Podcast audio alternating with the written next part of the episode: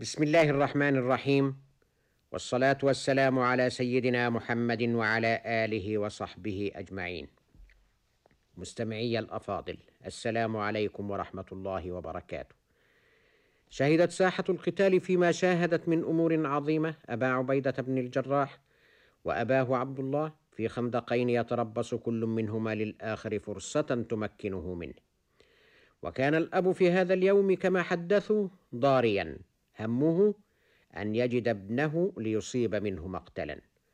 وكان أبو عبيدة ينصرف عن مواجهته لا خوفا منه ولكن عسى أن يكون مصرعه على غير يده وبسيف غير سيفه حتى, حتى إذا رأى إصراره على لقائه وأنه يأبى إلا أن يقتله بادر هو في جولة أخيرة فأغمد سيفه في قلبه فأرداه صريعا.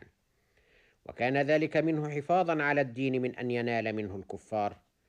وكم ود أبو عبيدة لو اهتدى أبوه فنعم بلذة الإيمان حيا وحظي بالشهادة إن لاقى نهايته دفاعا عن الإسلام ودفعا للكافرين من أن ينالوه بشر. ولكن الله هو الذي يهدي من يشاء ويضل من يشاء. جعل أبو عبيدة العقيدة فوق كل شيء وكان مصرع أبيه الكافر بيده وفي ذلك نزل قوله تعالى لا تجد قوما يؤمنون بالله واليوم الآخر يوادون من حاد الله ورسوله ولو كانوا آباءهم أو أبناءهم أو إخوانهم أو عشيرتهم. أولئك كتب في قلوبهم الإيمان وأيدهم بروح منه ويدخلهم جنات تجري من تحتها الأنهار خالدين فيها.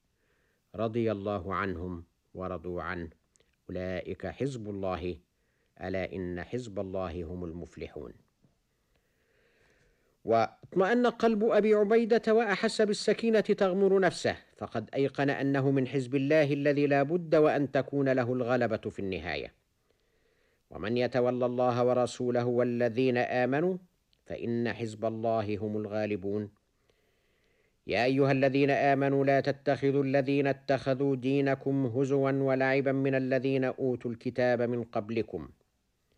والكفار أولياء واتقوا الله إن كنتم مؤمنين. صدق الله العظيم.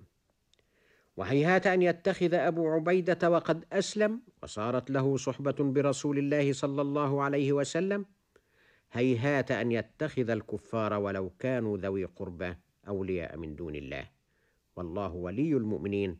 لهم دار السلام عند ربهم وهو وليهم بما كانوا يعملون. كان هذا درسا عمليا من جانب أبي عبيدة وتفسيرا صحيحا لرابطة الإسلام بين المسلمين. والحق أن أبا عبيدة أخلص كل الإخلاص لرسول الله صلى الله عليه وسلم في حياته وبعد وفاته. وما ذلك إلا لأنه يخلص للعقيدة السمحة. فهو يستجيب له فيهاجر إلى الحبشة في من هاجر إليها حين أذن المصطفى لأصحابه بذلك. حتى إذا كانت هجرة الرسول الأعظم إلى المدينة المنورة هاجر هو الآخر إليها فآخى عليه السلام بينه وبين سعد بن معاذ في أصح الأقوال.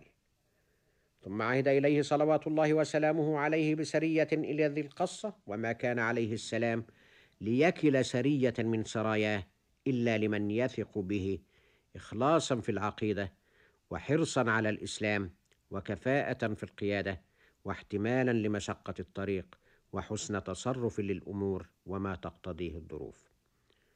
هكذا كان جميع أمرائه على سراياه وهكذا كان أيضا أبو عبيدة ولم يكن في ذلك بدعا.